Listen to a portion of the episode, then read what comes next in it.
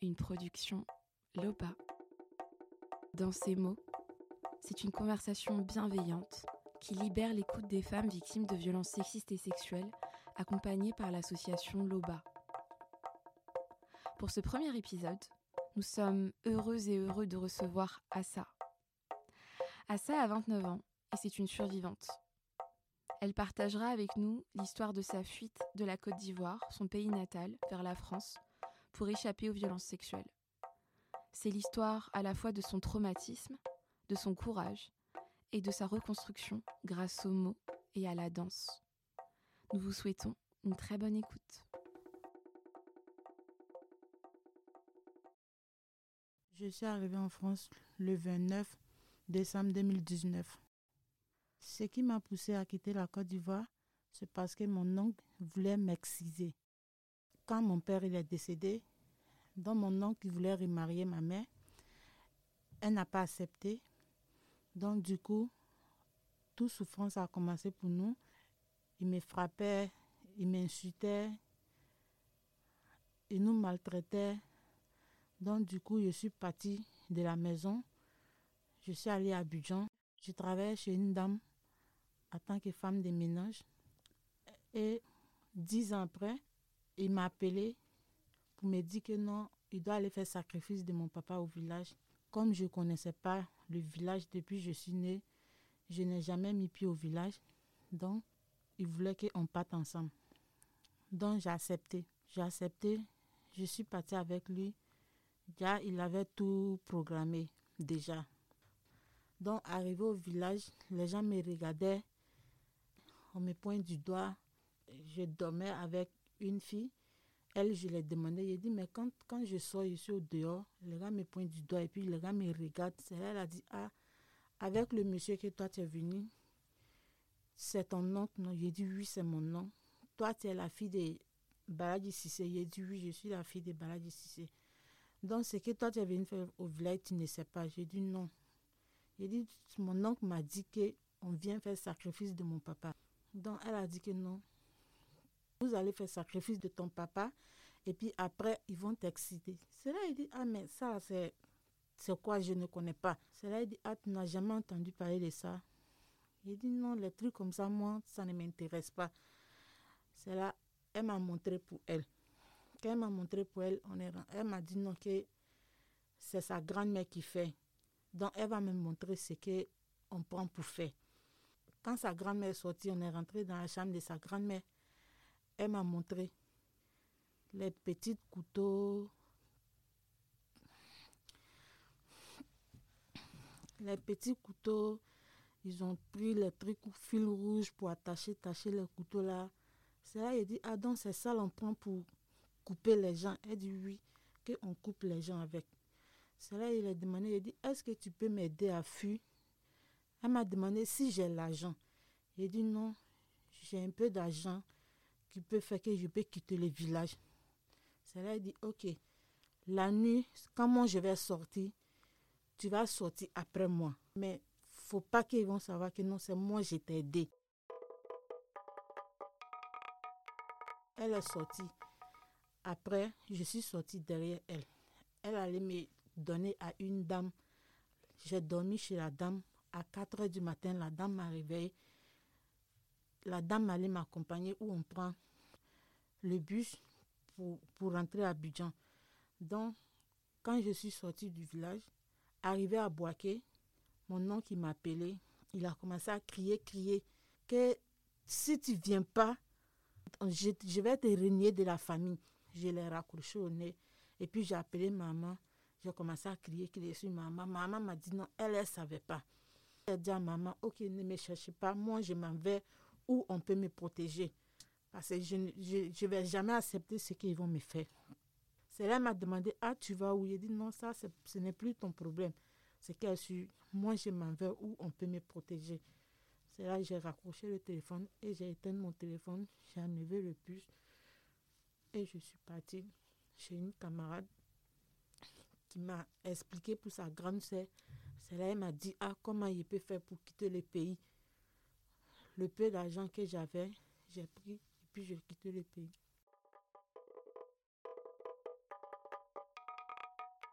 Je suis partie au Mali. Mali, Burkina.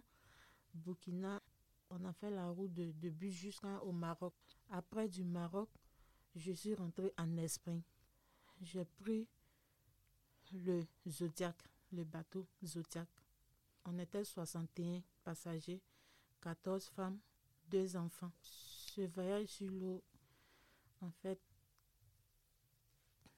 c'était difficile.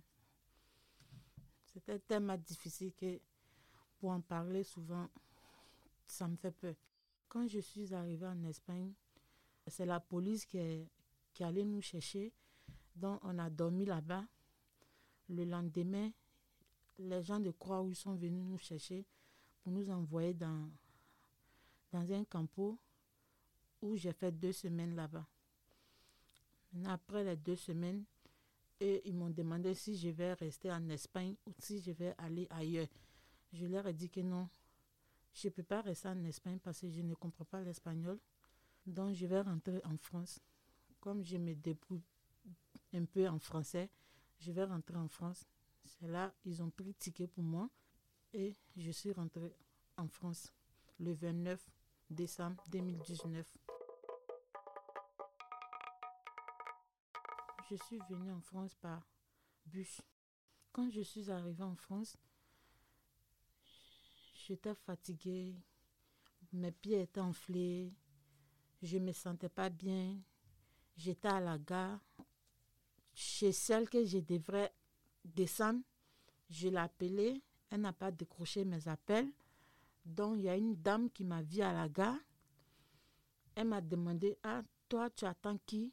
J'ai dit non, j'attends quelqu'un, mais je l'appelle, son téléphone ne décroche pas.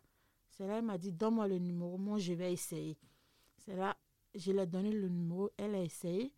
Après, elle m'a dit que ah, ça ne ça passe pas. Toi, tu vas dormir si tu connais qui. est dit, je ne connais personne. Elle m'a dit, ah, ici, la France, c'est comme ça. Quelqu'un va te dire, ah, faut venir, je vais t'aider, mais quand tu viens, la personne ne s'occupe pas de toi. C'est toujours comme ça ici. Moi, si tu veux, je suis avec mon mari et mes enfants. Tu vas, tu vas aller dormir chez moi en attendant qu'elle va décrocher tes appels. C'est là il dit d'accord, il n'y a pas de souci. Donc, arrivé chez elle la nuit, elle m'a donné à manger, je me suis allé laver. J'ai dormi chez elle. Le lendemain, elle m'a dit non, ah, est-ce que le numéro là, ça passe? J'ai dit non, ça passe pas. C'est là, elle m'a dit, ah, si tu peux rester chez moi. J'ai dit, ok, merci tanti. Donc, j'ai accepté de rester chez elle. Je faisais tout, tout dans sa maison, tout. Souvent, quand je me réveille à 6 heures, s'il n'est pas minuit, je ne dors pas. Je m'occupe de ses enfants, je, je, fais à manger, je fais la vaisselle, je, je nettoie sa maison. Je faisais tout en fait, tout. Jusqu'à un jour, je ne me sentais pas bien, j'étais fatiguée, elle a quitté au travail, je n'ai pas pu préparer.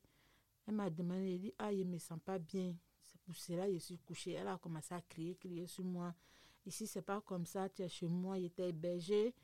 Tu manges, tu fais tout, tu ne payes pas maison, tu ne payes pas l'eau, tu ne payes pas courant. Elle a commencé à crier, crier sur moi. Donc, quand je suis sortie dehors, je pleurais. Il y a une dame qui m'a vue, elle dit, tu pleures pourquoi? Quand je l'ai expliqué, elle dit, ah, la France, c'est comme ça. Hein. Mais il faut essayer d'appeler le 115 elle a composé 115 dans mon téléphone. Elle dit, ah, de temps en temps, tu les appelles. Ils vont pas te décrocher maintenant, mais chacun a sa chance.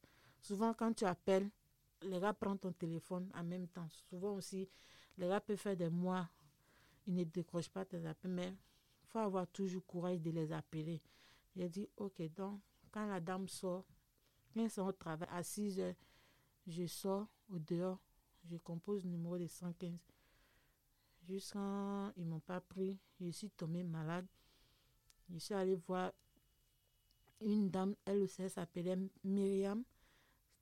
J'étais malade, mon ventre était enflé. Donc, moi, je pensais que j'étais enceinte.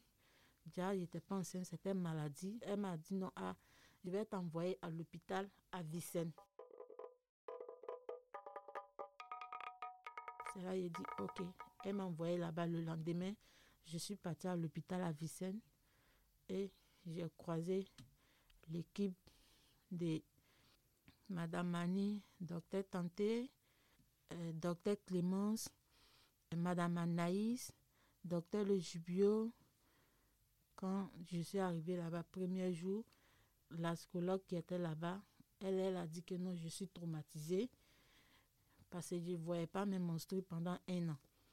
Donc, on dit c'est ça qui a, qui a fait que mon ventre est enflé. Je me suis confiée à eux. Ils m'ont pris comme une sœur. Ils m'ont donné conseil. Ils m'ont donné des médicaments.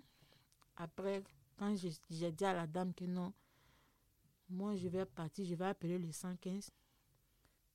Elle m'a dit, ok, comme maintenant je connais la France, elle m'a mis au dehors. Donc elle m'a mis au dehors, je suis venue à l'hôpital. Je suis allée voir Madame Annie. Madame Annie, elle a appelé le 115. Ce jour-là, j'étais malade, j'étais à l'hôpital. 115 m'a envoyé mail pour me dire que non, ils ont trouvé une chambre pour moi. Je raconte avec euh, euh, Madame Tanté, euh, Madame Anaïs, Madame Annie. Ça a changé beaucoup de choses dans ma vie. Beaucoup. Parce que grâce à eux aujourd'hui, je peux rire, je peux causer avec des gens, je peux regarder les gens.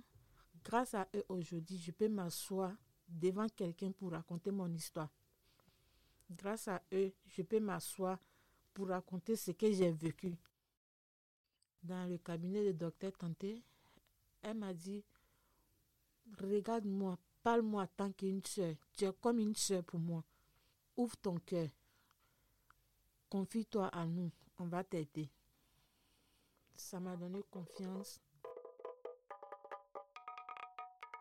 La rencontre avec Boulois, quand je suis arrivée à l'hôpital, après mes, analyses, euh, docteur Tanté, elle a appelé Madame Anaïs pour dire à Madame Anaïs, ah, comme Madame Cissé, elle est un peu traumatisée, si tu peux l'inscrire à l'atelier, elle va venir à l'atelier de temps en temps. Elle m'a demandé si ça me plaît. J'ai dit, ok, il n'y a pas de souci. Elle m'a dit, non, il y a la danse, il y a yoga. C'est là, j'ai dit, ah, moi, la danse, j'aime ça. C'est là, elle a dit, ok. Le lundi, je suis venue à la danse. Monsieur Boulois, il est venu.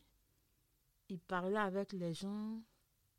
Il te pose des questions. Comment était euh, la semaine En fait, il parle avec nous comme ses soeurs. Donc, il te demande, tu expliques dans la semaine tout ce que tu as fait. Tu lui expliques. Et puis après, vous dansez. Les lundis même, là, je suis pressée d'aller à l'atelier. Parce qu'on danse, on parle. En dansant, on libère notre corps. En dansant, on libère notre cœur. Quand tu danses, tu ne passes à rien. Rien. À part la danse. Ça libère ton esprit en fait. On a créé les relations familiales entre nous. Donc ça fait que même en dehors de l'atelier, on s'appelle. Je peux dire qu'aujourd'hui, j'ai une famille. Les Amazones d'Avicenne sont ma famille. Mon plus grand rêve d'être en France, d'avoir mon titre de séjour, que la France me protège. J'aimerais être, être soignante parce que je veux aider les gens.